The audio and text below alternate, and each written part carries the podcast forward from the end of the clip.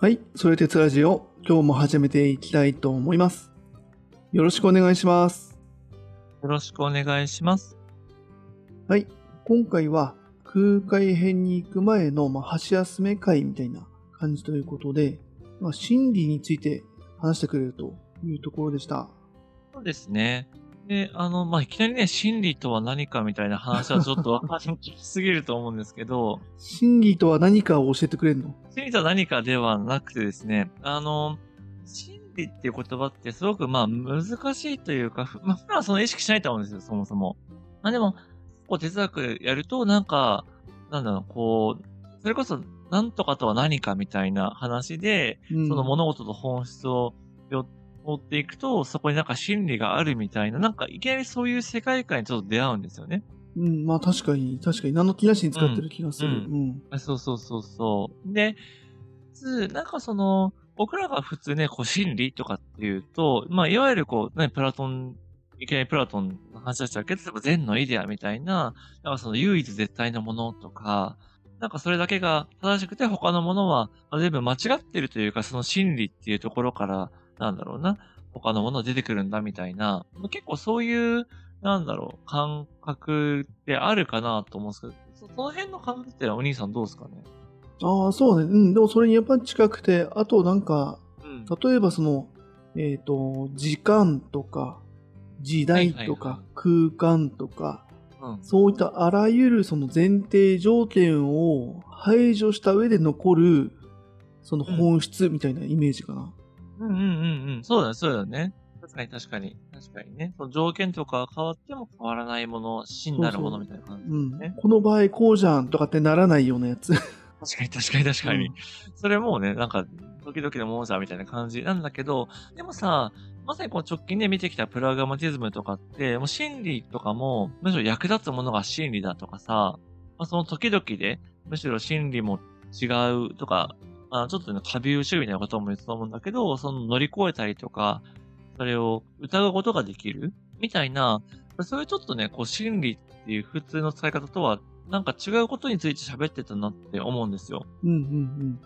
うん。で、これも割と何の気なしにというか、割と断りなしに話しちゃったんだけれども、やっぱり同じこの真理っていう一つの概念っていう言葉をとっても、やっぱりそういういろんな考え方があるみたいなのがあって、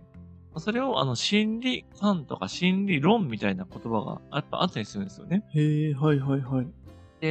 なんか僕自身もあんまりそこってこう意識しなかったんだけれども、今回改めてそのやっぱプラグマティズムとかウィトゲンシュタインみたいなね、過去の哲学をやっぱ乗り越えるぞとか、関するぞっていうのを見たときに、その、やっぱ心理観とかその心理の捉えか、心理の捉え方っていうのが、やっぱりこう古代の哲学とね、この近現代の哲学とか、あとやっぱ西洋と東洋の哲学の違いとかっていうのにも、まあ、結構やっぱり関わってくるよねっていうのをなんかそう感じてたんですよね。うーん、なるほどなるほど。逆にそこ捉えないと、その本、うん本で語ってることが読み違えたりとか、議論がずれたりとかってこともあり得るぐらいの話ってか感じなのか。あ、そうそうそうそう。んんね、それこそそのね、世界観とか人間観みたいな話と同じで、やっぱり、うんうんうんうんこの人とかこの時代は、その真理っていうものをどう捉えているのかとか、はいはいはい。そう世界っていうものをやっぱどう捉えているのかによって、やっぱりそういうこと、同じような捉え方をしないと、結局、なんか、読み間違えちゃうとか、全然違う、ぜ全然入ってこないみたいな、うんうんうんうんうん。のがあるなっていうのを思ったので、そううん。そうそう。はいはいそこも別に語ってくれてるわけじゃないんだもんね。わわ私の心理観はこうですとかって。うん、そうね。ない、ない。まあ、もちろんそのプラグマティズムぐらいね、こう真理っていうものを正面に据えているところは、まあ語ってるとは思うんだけど、でもじゃあその過去、それこそどういう流れがあってとか、みんなは普通真理ってこう考えてるねっていうことには踏み込まないから、うん。なんかそういった意味で、こう、今回ちょっと一回分を使って、改めてその心理観というか、まあ心理の、なんかそう、どういうふうにこう歴史的に発展してきたのかみたいなことを、まあ、ちょっとまとめてお伝えさせていただくことで、なんかこうね、皆さんの中でも、あ、この主張ってこういう心理観で行われてたから、こういうふうなことを言うのね、みたいな。だからね、そういうことの理解とか、なんだろう、それはこれまでのお話もそうだし、今後話していく、それこそ空海とかもそうなんだけど、とかで理解しやすくなるんじゃないかなっていうのをちょっと思って。なるほど、なるほど。うん。ちなみにその心理が発展って表現してたけど、発展でいいのかな、変遷とかじゃなくて。まあ、発展でいいと思う。多分過去の人はやっぱり乗り越えて、その心理ってああだこうだみたいな話をやっぱりしてきてるから、なるほど、なるほど、なるほど。うん。もちろんね、じゃあそれがより良くなっていくみたいな意味での発展かっていうと違うから、うんうんうん。まあそう。ね。確かにニュアンス的には変遷とか、そう、そっちの方がいいかもしれないね。うんうん。なるほど、なるほど。うんはいはい。うんまあ、ただあくまで、まあ、あの、勝手に好き勝手に心理観をそれぞれの時代で言ってるわけではなくて、うんうんうんまあ、過去の人はこう捉えていただろう、過去の時代はこういう共通認識があったろうみたいなところを前提とした上で、その新しい心理観がまたリニューアルじゃないけど生まれてきたよみたいなところではあるって感じなんだね。そですそうういうのに携わってる人は少なくとも。そうだね。はいはいうんはい。そうで、まずなんかこの心理観とか別に僕がなんか好き勝手言ってるとかではなく、そうですね。あの、岩波書店ってあの、本屋さんっていうかあるじゃないですか。うんうんうん反射から、あの、哲学思想辞典っていうめちゃめちゃ分厚い本がね、本っていうか辞典が出てるんですよ。で、今日話す方はその辞書から引っ張ってきてるんですけど、へえ、あ、そんなにあるの？そそんなにって。うんうんそう、うん。めちゃめちゃ細かい字で2ページ分ぐらいびっしり書いてるんですよね。へえ、はいはいはいはい。そう。で、当然辞書は、その、まさに第一線の哲学者の方とか、そういう方が書いてることだから、まあ、ある程度、その一般的に真理というものはこういうふうな時代の変遷があるとか、大きく捉えたらこういう人たちが関わってきたと言えるっていうのは、まあ、まあ、外してないので、へえ、あなるほど。ちゃんとあるんだね。そういうのが、ね。ある、あるんだよね。そうそうそう。面白い、ちょっとね、脱線するけど面白くて、辞典ってそれこそ哲学辞典とかもあるんだけど、それこそヘーゲル辞典とかカント辞典とか、そう、現象学辞典とかっていう風に、やっぱりその人の言葉とか概念を、なんかちゃんとこう、正しく捉えたような辞典とかっても出てたりするんだよね。なるほどね。まあ、ある意味、カント語みたいな、ヘーゲル語みたいになっちゃってるわけだああ、もんね。そうそうそうそうそう。やっぱ定義しまくってるるからね、言葉をね。定義しまくってるから、そうそうそう、新しく作ってるから、うん。のはね、あの、我が家にはないですけど、研究者の方はやっぱそういうのも使いながら、やっぱりやっていく。だからこそやっぱ難しいよね。その別に、僕ら関東読むときにさ、関東辞典買わないじゃないやっぱり読もうと思っても。そうだね、そもそもね。うん。うん、そうそうそう。まあそういう意味でね、あの、改めて今回その真理っていう言葉はちょっと辞書的な意味、まあ、そういうのも国語辞典じゃなくて哲学辞典的な説明っていうのをちょっとね、皆さんにお届けしたいと思った。みたいなへ感じですね。え。はいはいはいはい。ではですね、その時代心理のちょっと説明というか歴史的なね、流れをしていきたいんですけれども、今ね、それ実ラジオのね、大きな復習にもなるかなと思ってまして、まず最初はこの西洋の古代ギリシアの哲学から始まっていきますと。で、えっと、当時多分ね、あんまり名前出してなかったんですけれども、その、えっと、紀元前450年、だから今から2500年前ぐらいに、あの、活躍したとされるプロ、プロタゴラスっていう人がいるらしいんですよね。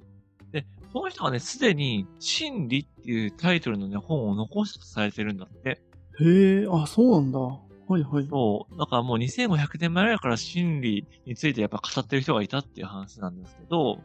で、こっちはね、聞いたことあるかも。結構有名なさ、あの、人間は万物の尺度であるああ、はいはいはい。言葉は。言葉って聞いたことあるかな、る。うんあるある。うん。そうこれがね、このプロタゴラスって人のこの真理っていう本に実は含まれてた言葉らしいんだけれども、そう。で、これって、なんかその、なんだろうな。あまあ確かに人間っていうのが、その世の中のことを決めていくんだよね、みたいな話でもあるんだけど、でもこれ真理の話だから、やっぱりこの世の中の正しさとか、そういうものって結局個々の人間の認識が決めるんだっていう、真理の相対主義だっていう風に言えるんだよね。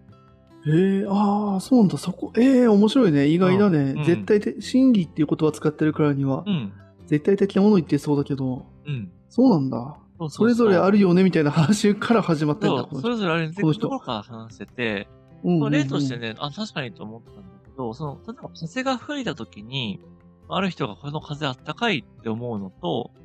ある人が、いや、冷たい風だって思うのって、まあ、全然起こり得ますよね、と。でそうしたときに、今吹いた風は冷たいとか暖かいっていうのは意味をなさないんだ、みたいなことを当時から言ってるらしいんだよね。へえ、すごい。すごいというか、うんミトリエンシュタインと同じような話をしてるそそうそうそうなんだよね。なんか命題の正しさっていうのは、保証できないとか、どう保証するかみたいなね。まあ、やっぱ結構ね、こう、すごい根本的なことをやっぱ考えてる人がいましたと。で、ただ、やっぱりその相対主義が具合が悪いっていうのはね、こう、トレッツラジオの中でも結構言ってきたとは思うんだけど、要は、ね、そうやって別に言ったもん勝ちじゃんとか、じゃあ結局、そうやって真理ってそもそも言えるのみたいな話になっちゃうときに、それを乗り越えようとしたのが実はプラトンですと。はいはいはい。なるほど。うん。で、プラトンはね、逆に、やっぱりこう、じゃあ、もしこう、プロタゴラスの言うように、真理とか相対的なんだとすると、で人が何かをじゃあ合意したりとか、そのお互いにそれはそうだよねっていうふうに、お互いに理交通理解を持ったりとか、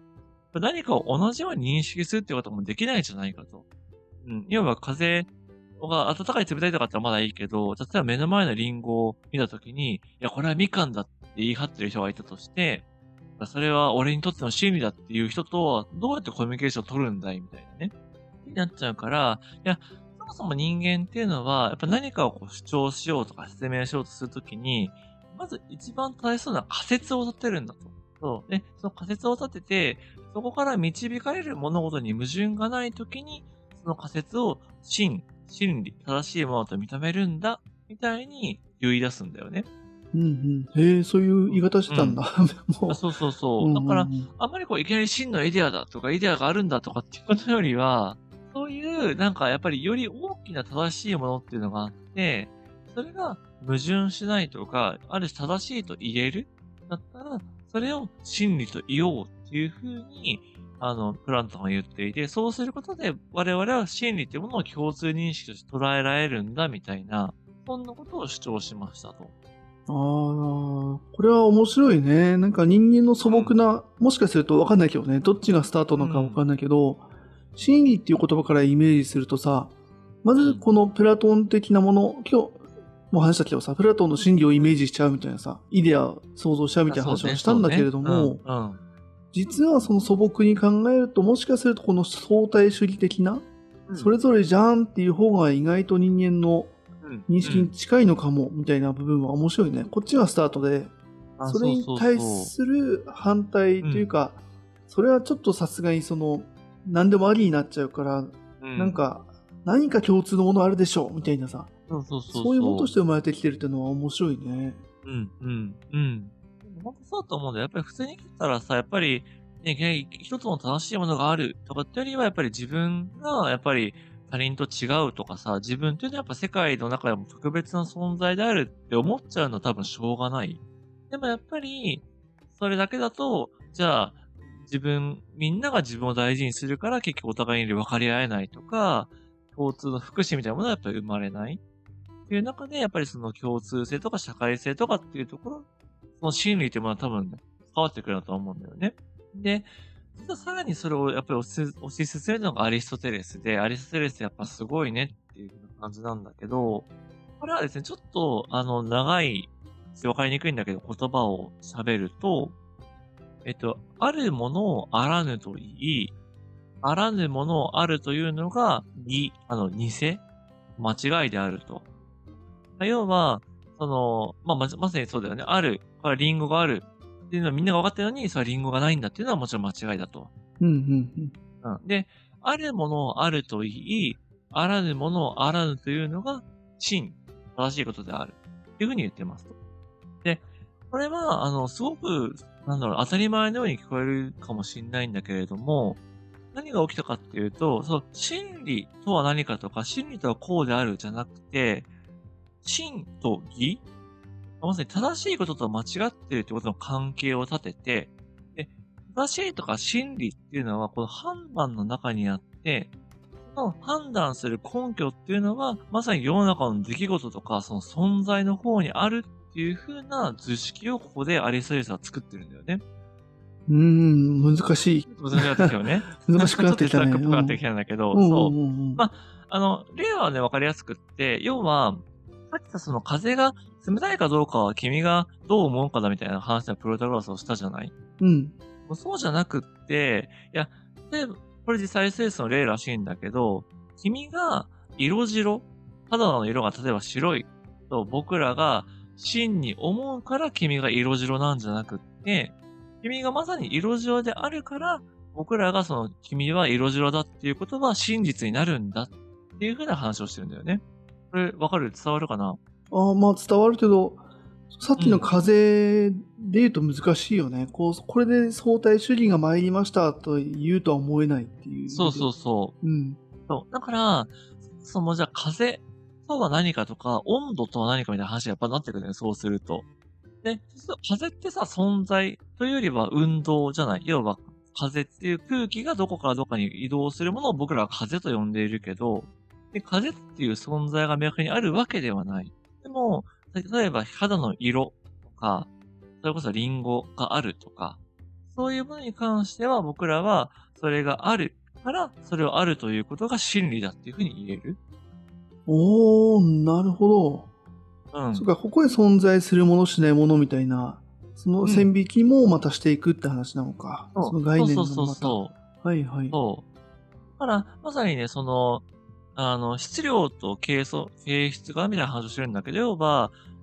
肌が白いって白っていうのは、やっぱりこう、物とか存在ではない。もちろん、その物に対してその属性がくっついているって話なんだけど、そこをちゃんと分けることで、えっ、と、その正しいとか正しくないとか、何かが冷たい。冷たいっていうのも属性なんだけど、この氷は冷たいとか、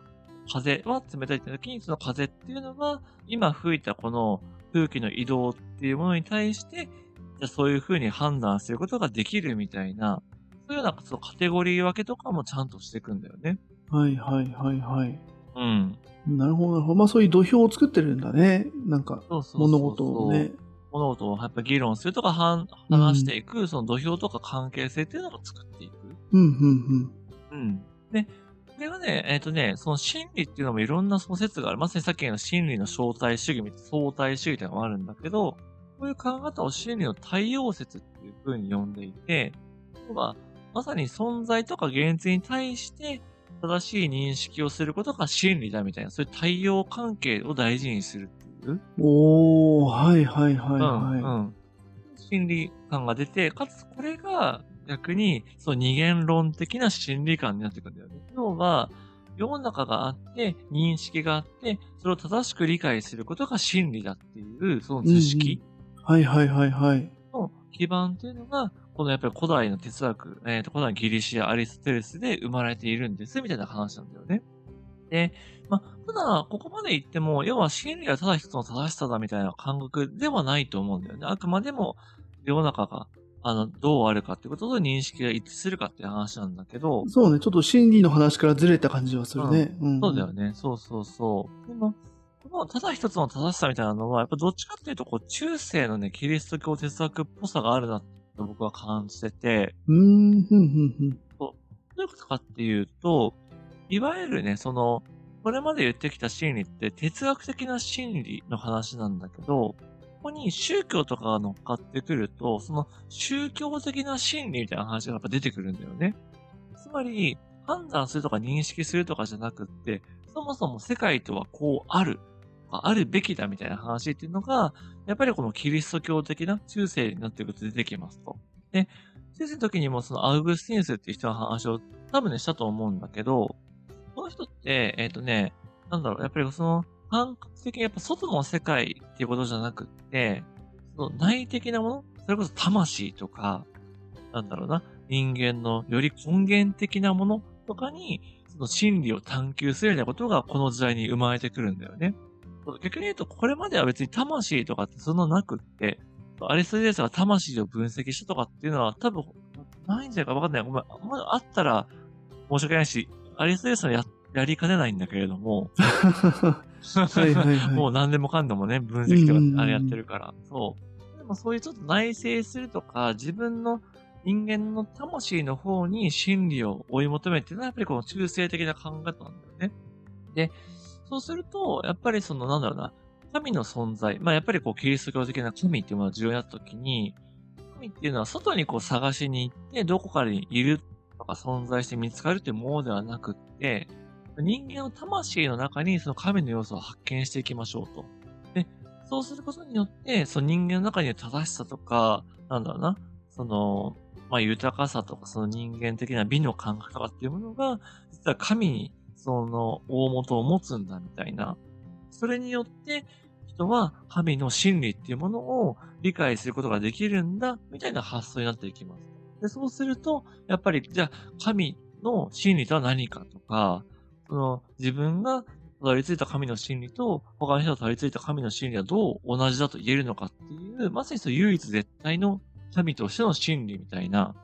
そういう発想がやっぱここで強くなってくるんだよね。わあ、なるほど。これも、やっぱ、ここまでの流れありきの話だね。うん、アリストテレスがさ、うん、さっき言ったその、ものっていうものがあって、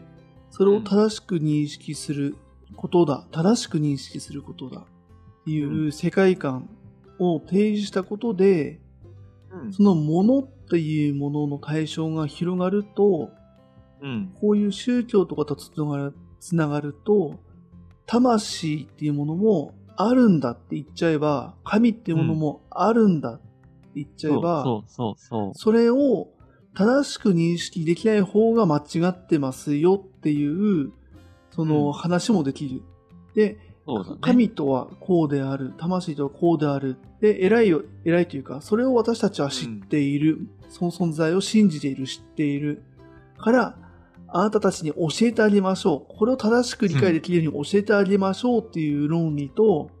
うん、で、理解できない人はダメであるとか、理解できる人は偉いみたいな、そういう構造を作ったりとか認識したりさせたりするっていうことが、このアリストテレスが作った土俵の上だからこそ、その、できちゃうし、受け入れられちゃうしってみたいな感じがして面白いね。ああ、すごい。いや、でも本当にそうだと思う。うん。そう。なんかやっぱり、神の真理に近い人は偉くて、神の真理から遠い人が、野蛮だとか、異教徒っていうのは、もう本当に、なんだ？なんだ人間として違う種族だぐらいにやっぱなっちゃうっていうのは、やっぱり多分そこなんだよね。うん。だって世界にあるんだもんっていう話ができてるからね。そうそうそう。それを理解できるかできないかっていうところを、話せば良くなるもんね。だってあるんだもんっていう。そうそうそうあるからね、うん、みたいな。そう。我々は知っているから、みたいなね。これは面白いよね。うん。うん。だから結構ね、確かにそういう意味で言うと怖いかもね。その心理をやっぱり一個立てるっていうのは、まさにその他を排除するとか、心理を知らない奴はダメだっていう発想にやっぱり行き着いちゃうのかもしれないね。ついちゃうし、そういうふうに心理らしきものをまあ使えちゃうっていうことかな。うん、うん、うん、うん。そうだね。はい。で、なので、やっぱりこう、さっきに名前を出したアウグスティヌスっていう人は、やっぱりこう哲学者っていうよりは、まあ神学者ではあるんだけれども、その古代ギリシャとは全然違う、やっぱ神による真理とか、神としての真理みたいなものをやっぱ提示した人だ、みたいな話がやっぱりその辞書の中でもありましたと。で、まあ、そこにこう近代にまさに入っていくと、こうデカルト・カント、ヘーゲルみたいな人の名前がこうバンバンバンってやっぱ出てくるんだけど、やっぱり彼らも哲学者としてやっぱり、その、すごい重要だっていう話と、やっぱこの心理っていうものをやっぱ発展させたっていうのは結構ね、ニアリーイコールだなってやっぱ感じがするんだよね。うん、あ、そうなんだね。はいはいはい。うん。やっぱデカルトで言うと、まさにそのじゃあ、ね、アリストレースがやったように、その心理のは何かっていうことよりも、心理とはこうこうこういう風にして解明できるっていう、まさにその基準の方をやっぱ作っていくんだよね。それがやっぱこのセレラジオでも何度か言って、それ鉄ラジオでも何度か言っている、その、えっ、ー、と、方法的会議っていう話で、要は疑う中で、その疑い得ないものだけを、まあ、正しい真理と認めましょうっていう話だよね。で、これはある種、それまで、その世の中にあるものを正しく捉えているっていうことが真理だって言っていたものを、自分が疑えるかどうかっていうことを基準にしたっていうふうに、その基準の方を変えちゃったってことなんだよね。まあ、わかりやすいね。どこにデカルトが違和感を持ったのかっていうね。うん、そうそうそうアリストテレスがついてたものっていうものを正しく認識しましょうっていう時の、そのものってなんだっけっていうところに違和感を持っちゃったデカルトって話なんだね。うん。うん、それはやっぱ相当おかしな人だよねっていう。普通にね、いけたらね。うんうんうん、そのあるんだっけ？神いるんだっけ？まあ、デカルトは神証明してたと思うけど、確かに、ね。いるっていう前提からだけど。うんそう。で、これはさ、要はじゃあ、プロタゴラスの相対主義に戻っただけじゃないみたいな感じも見えちゃうんだけど、要はね、疑いを疑えないっていう人の方に基準が戻ってるわけだから。だからこそ、やっぱり理性っていうものをすごく大事にして、正しく理性を働かせて疑いを持てば、人間、理性を持っている生き物なら誰でも同じように認識できるはずだっていう、その何でも OK じゃなくって、ちゃんと理性っていうのを伝えることで、その相対主義っていうのを乗り越えようとしている。っていうのが、やっぱりこう、ちょっと発展してるっていう感じなんだよね。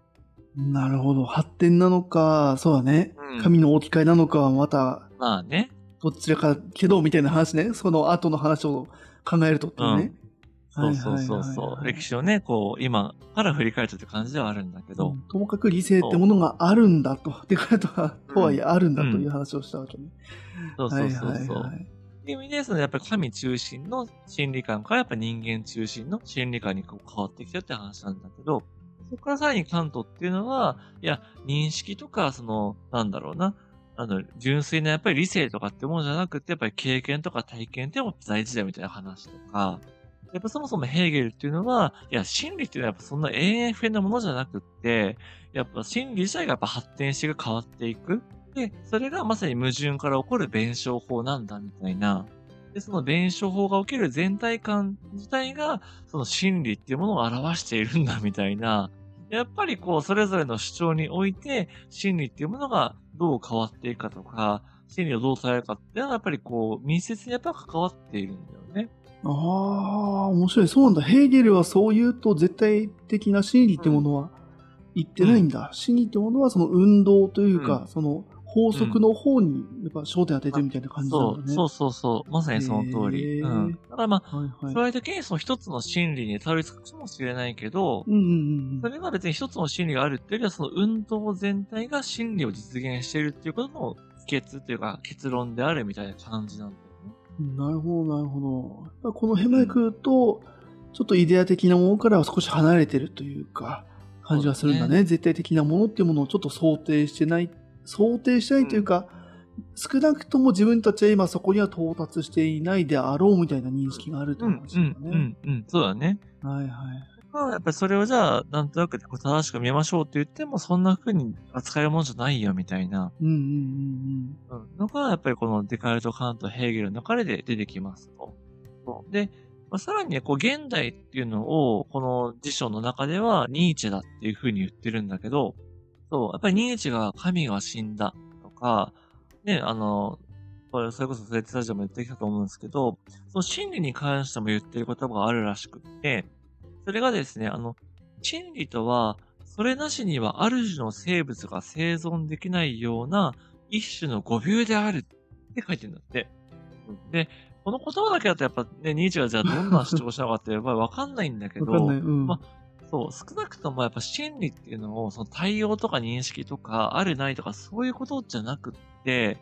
その生存の条件だっていうふうに言っている。うんうんうん。語尾って何 まあ、語尾っていうのは、あの、誤りとかなんだ、ミスリードみたいな話うんうんうんうんなんだけど、要は真理って、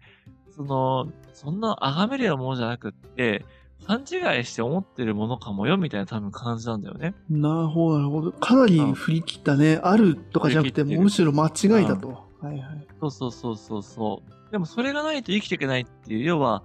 生きるっていうことと真理っていうのを結びつけたのは、多分ニーチェが初めてなんだよね。へえ、あ、そうなんだ。はいはいはい。そう。で、そうなると、これが実はプラグマティズムっぽさにもつながってきて、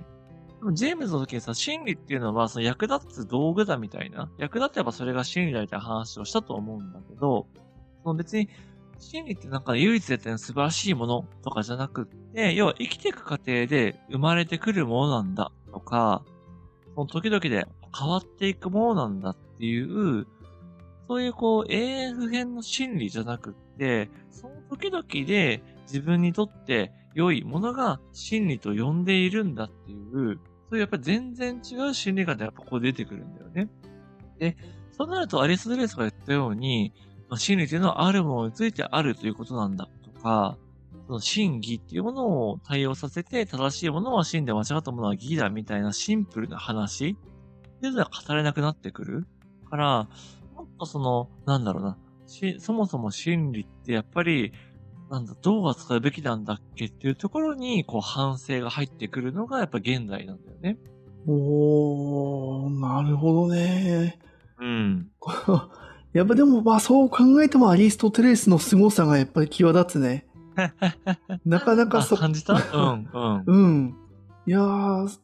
だから、やっぱ最初話した、なんとなくね、その人間の素朴な認識が相対主義的だとすると、ね、うん、その真理は道具だみたいなさ、自分たち役立てばいいじゃんみたいな、結構そういうさ、あのー、スケール感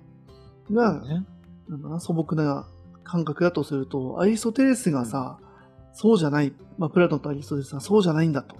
ね、ものがあって、それを正しく理解すべし、みたいな世界観を2000年も引きずって、でもまだ多分それを打破しきしきれてないというか、違うんじゃない、みたいな話を、まだしてるって話だもんね。そうだね。まあ言ってもね、やっぱニーチェとかも、うん、やっぱり200年 ?100 年、うん、100年ぐらいの話だから、うん。うんうん、ねそこそどっちがね、正しい、相対しがいいとか悪いっていう話じゃないんだけれども、ね、うん、違う土俵をまだ作りきれてないというかね、頑張って作ってるんだなっていうのを感じるよね。アイソテレスから。まあ、あとね、まあ、あと、あのー、なんだ、中世のまあ、キリスト教的なね、うん、宗教観からの脱却みたいな話もあるかもしれないけど。うん、ね。やっぱりどれだけでやっぱそういうのに影響されてるかとか素朴に考えちゃってるかって話だと思うんですけど、なので、まあ、現代に入ってくるとそういうふうに真理ってそもそもみたいな話がやっぱ出ちゃうから、やっぱりいろんなね、説というかこう取り扱い方がやっぱパッとあの膨れ上がってくるんだよね。なるほど。そこを定義しないと現代はちょっと何も語れないんだね。そうそうそう。むしろ。だから、やっぱりその、ね、ビトゲンシャインとかもそうだけど、やっぱ言葉として正しいと何かみたいな話もあるし、やっぱりもっと言うと、その論理学とか数式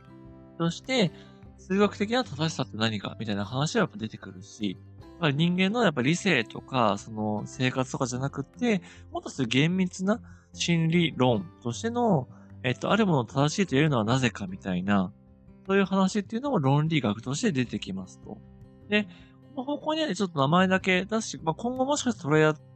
りられたらいいなと思うんだけど、やっぱタルスキーとかクリプキーとかデイビトソンとか、そういうような人たちがいますと。僕もちょっと名前だけしかほとんど知らないみたいな感じなので、一旦証拠紹介って感じなんだけど、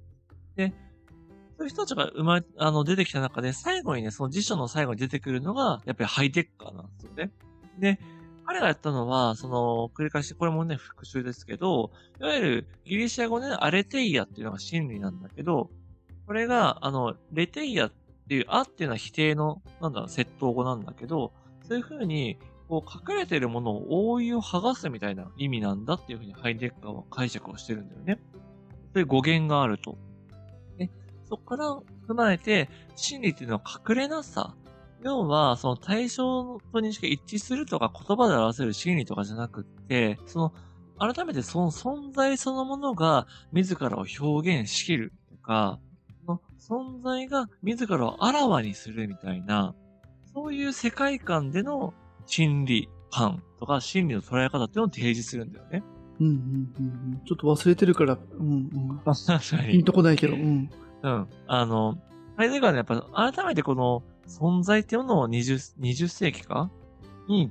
取り使った、そう、20世紀だね。取り使った哲学者ではあるんだけど、要はそのみんなが、いや、その存在とか認識じゃなくって、もっと言語とか、そういう数式とかっていう方に行こうぜ、もっと厳密にやろうぜって言ってる中で、いやいや、存在っていうのもこんな風に改めて捉えられるんだぜっていう風に言ったっていう、まあ、ある種超王道をなんかやっぱり歩き切った人みたいな感じなんだよね、そのイメージとしては。そうだ。はいはいはいはい。うん。なんかアリストテレスが立てた存在みたいなものを改めて捉え直して、その真理っていうのも隠れなさ、一致とかじゃなくって、存在そのものが存在として表現しきるみたいな、そういう哲学のなんだろうな、その根本から新たな問いを取り出したみたいな感じなんだよね。おはいはいはいはい。うん。というような感じで、その、まさに、かつそれがやっぱりその、さっき言ったデカウトとかカントとか人間中心の心理観っていうのを打ち、あの、打ち壊している。それを乗り越えてるっていう意味で、やっぱりこう、アーサーな世界観を提示した西洋哲学のハイデッカーみたいなところが取り上げられていますと。だからそのプロトゴラスっていう2400年前ぐらいの人からハイテッカーまでの流れとして書かれてる辞書の話なんだよね。これ辞書です、これ。こういう話が書い 書いてるんだ、これは。書いてある。う。うんーん。そうで細かい文字でびっしり書いてるんだけど、思ったよりちょっと話しちゃったな。まあ、っていうのが、まず西洋の話で、ちょっと東洋の話をね、うんあと10分ぐらいちょっとしようと思ってるんですけど、ううんん。うんじゃあ、東洋に目を向けたらどうですかっていうのがあって、まあ、その中やっぱ東洋もめちゃめちゃ広いので、仏教について主に書かれてるんだけど、そう、仏教においては実は真理っていうのは常にあるんだよね。要は真理を疑われることはなくって、要は、西洋ではさ、真理とかそもそもあるのかないのかとか、真理ってどういうものかっていうのが言われてるんだけど、仏教は常に、その、真理っていうのはあるんだと。で、ただその真理っていうのは二つに分かれていて、一つが、やっぱりその仏の世界の真理。で、それはもう究極的なものですと。あとは、この世界の構造についての真理っていうのがあって、要は世界とは、仏教的に言うとさ、あの、まあ空であるとか、そもそもないものであるとか、執着であるとかっていうのがあるんだけど、うんうんそれを正しく捉えることで、仏の世界の真理を理解することができるよっていうのが、すごく大きな仏教の中での真理観なんだよね。だから、その、存在って言ってもさ、その西洋世界のように、それこそリンゴとか、なんだ、その、この世にあるものだけじゃなくって、例えば仏とはとか、地獄とはとか、そういう知識も仏教の中ではちゃんと扱えるし、真理がある。だからそれをある種、リンゴと同じように仏の存在についても、まあ、もちろん同じようにはもちろん語れないんだけども、なんだろうな、考えることができる。これはやっぱりあれだね、宗教であるゆゆえんというか、もうそこはもうそう信じてください、そうなってますよっていうやっぱ強みがあるね、ここにはね。そうそうそうそうそう。もうそういう世界観の中で語ってるっていう話なんだよね。だから、あれでその存在を疑うとか、そういうことはやっぱりない。まあそもそも存在なんてしてないとかっていう話も、まあ、逆に言うとそ、そっちに行くわけだよね。その、あれだよね、さっき言ったその仏の世界と、この世界みたいな話をすると、この世界の話をしてるときは結うん。局ないよね、みたいな話になりかあねないそうそうそうう。そう。結局さ、仮初めの世界だからみたいな、うんうんうん空だからみたいな話に、やっぱりなりがちであると。はいはいはいはい。そう。で、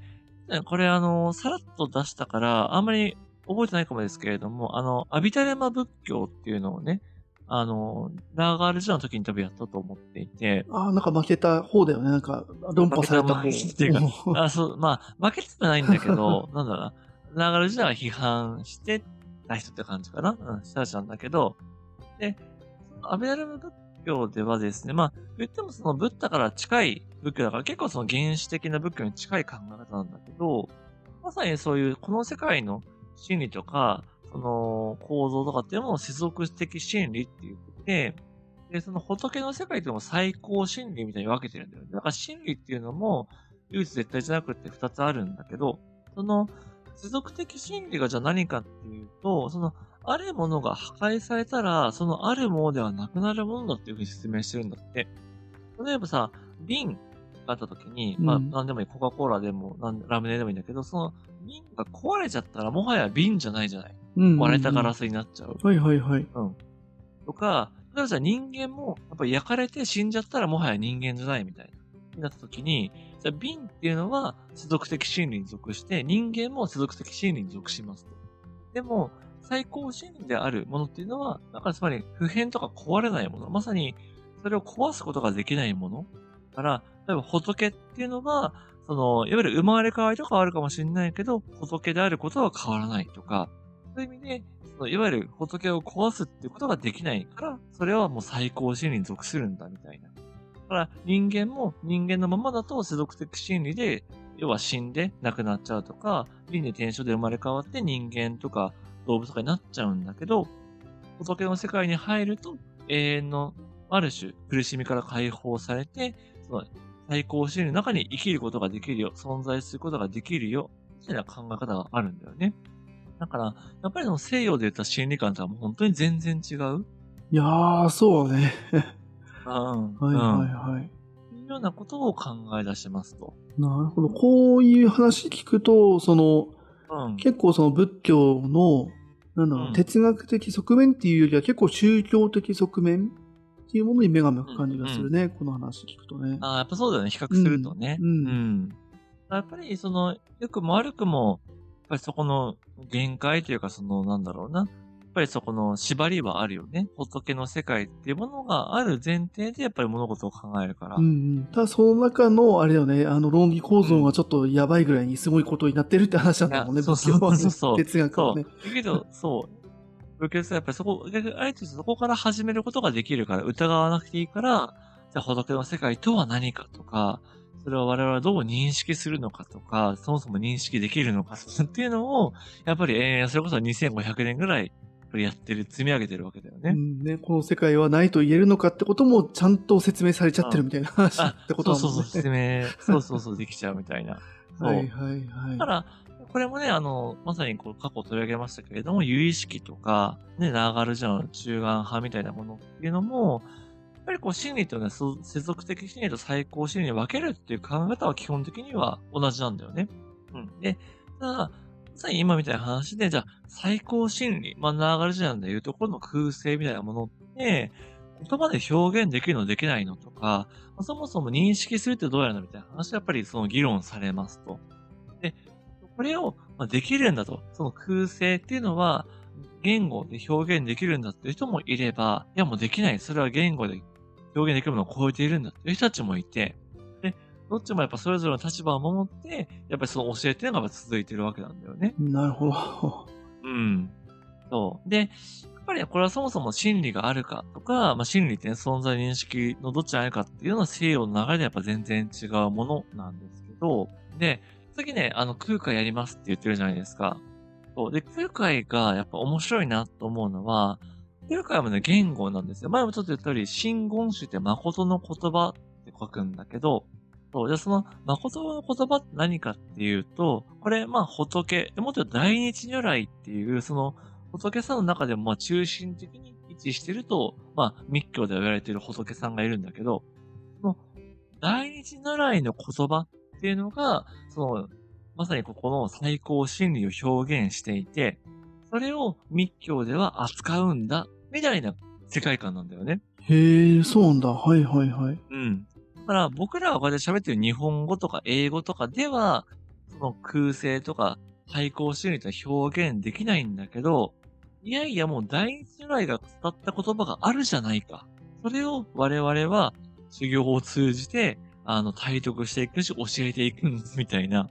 つまり大日如来の心理としての真言とか、なんだろうな、その正しさっていうものが空海にはあるし、空海は自分はそれを理解して皆さんにお伝えするのだっていうふうに言っている。なるほどね。これは、うんうんうん。ただ有意識とかさ、もうあの、なんラジオを多分何回やっても伝えきれないぐらいめちゃくちゃ膨大なさ、はいはい説明が必要じゃん。はいはいはいはいはい。ろんな。この、この段階があって、この段階があって、こういう世界観があってみたいな話をしてるけれども、うん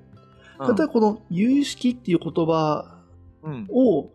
この言葉に込められた意味を、もう、なんだ、はいそんな説明なしで有意識って時に感覚ともう直でリンクする、あ、有意識ね、みたいな、うんそう、そういう感覚だよね。あの、もう、有意識をそういうはい言葉を。返して理解するとかじゃなくて、有意識っていう概念をそのまま理解するのだ、みたいな、うん。そういうレベルの話を多分してるのかな。この、第一如来が使った言葉一個一個、なんか、えっとね、いや、もっと深いんでもっすよ。と深いわ。もっと深い。ちょ、ちょっとだけ先出しすると、僕もまだね、ちょっとこう台本作った話なんだけど、うん。例えば、あっていう音があるじゃない？うん。あっていうことの中に、世界とか大日如来とかが全部含まれている、みたいな世界。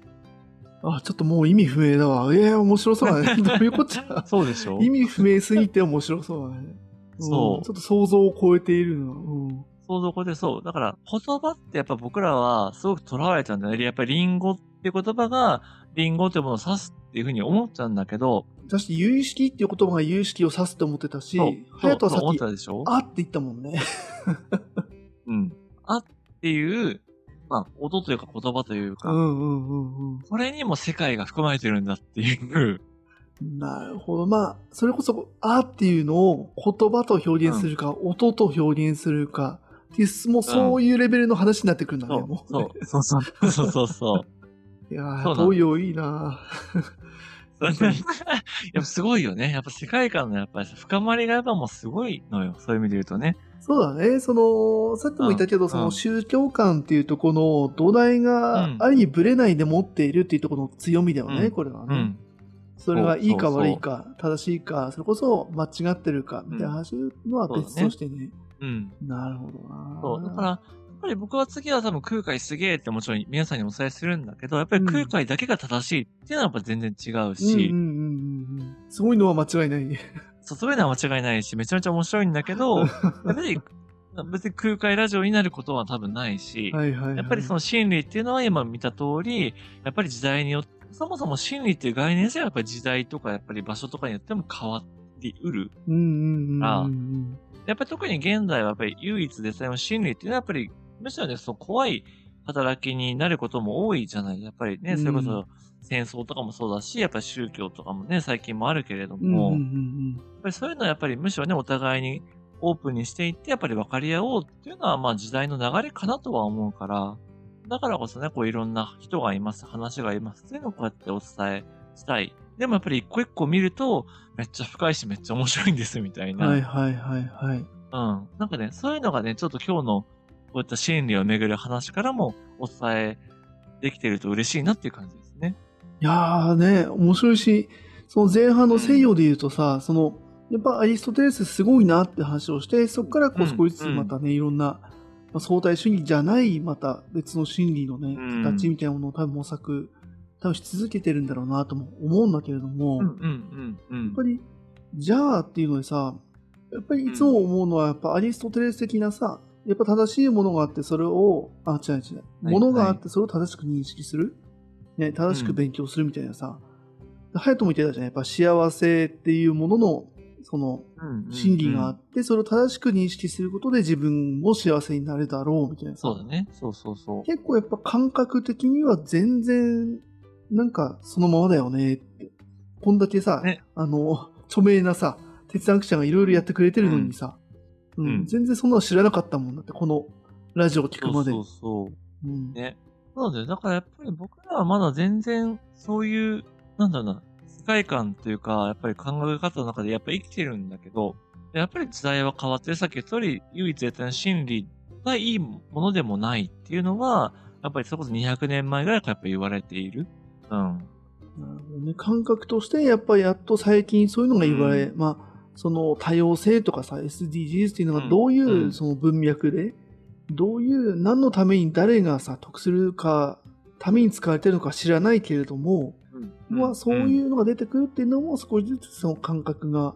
あの、アリストテレスとかプラプラトン的なところから少しずつ離れてきて、こういう哲学者が残してくれた感覚がん、少しずつこう現実世界に染み込んできたのかなっていう解釈もできるかなって感じなのかな。そうだね。ううんん。でもやっぱりそういうのはね、本当にあると思うんうん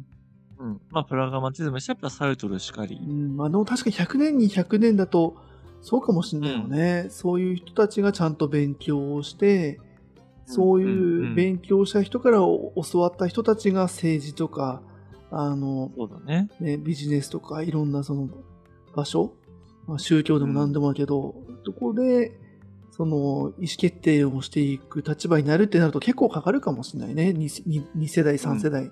そうそうそうそう。ね。まあそれがいいってわけでもないけどね。いいのか悪いのかわからないけどっていう話だけど。わからないけど。うんやっぱり時代の流れとしては、やっぱそういう風になっているであろう。まあそういう風にね、捉えることができるっていう話だよね。うんうんうん。わあ、はいなんかこういうのいいね。やっぱその、誰か一人の人を見るとか、そのプラグマティズムみたいな思想を見るのも面白いけれども、うんうんうんうんこうやってね、全体感みたいなの見るとまた、ちょっとこう視点がね、ちょっと大きくなるし、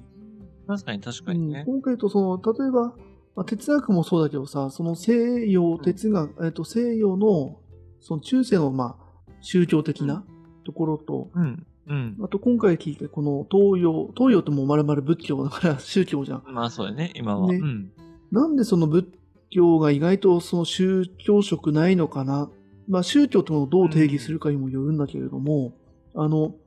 結構やっぱり、これ前も言ったかもしれないけどな、あの、やっぱ東洋、仏教ってさ、なんかあの、共同体って感じしないもんね。あの、政治とかさ、あの人々が集まって誰、はい。その、なんか一つのベクトルに追いや、なんかさ、集約して、みんなで行くぞっていう感じがさ、しないもんね。めちゃくちゃその個人 的なさ、営みな感じがするもんね。そうだね。うん宗教としてはそう。やっぱりね、こう、鎮護国みたいな感じで、やっぱりこう、うん日本だと、うんやっぱりうんうんうんね、宗教とも密接に関わってくるうんとかもあったりするから、る。はいはい、はい。ただその、大元はやっぱり、ね、やっぱり、ブッダっていう、まあ、うん一人の人から始まっているっていうところも大きいだろうね。うん。確かに確かに。そその鎮護仏教で言うと、まさに空海とかそのど真ん中の人たちなのかな。そうそうそう。やっぱりね、んその当時のなんだ、朝廷というか、うん。政治とも密接に関わっているし。やっぱりその仏教をもとに国を良くしていくうん。みたいなところともすごくつながりがあるから、そういう意味ではね、ちょっとそういう昔の日本の歴史、なんだろうな、集みたいなのも含めてちょっとね、あの空海がどんな人でとかどういうことをやってとかっていうところもまたね、お伝えしながら、ぜひ楽しんでいただきたいなと思ってる感じですね。まあ、ちょっとね、やっぱ西洋ね、それで疲れたかなっていう方もいらっしゃると思うんで、次回ね、空海は、むしろちょっと時代に逆行してね、その空海の真理、大日如来の真理っていうものをね、うんうんうんむしろこう、独特と皆さんにお伝えしていきたいなと思っております。わかりました。はい。じゃちょっとね、その、ちょっと凄まじさっていうのを見ていきたいと思うんで、じゃ次回空海ですね、楽しみにしていきたいと思いますんで、引き続きよろしくお願いします。お願いします。えー今回もありがとうございました。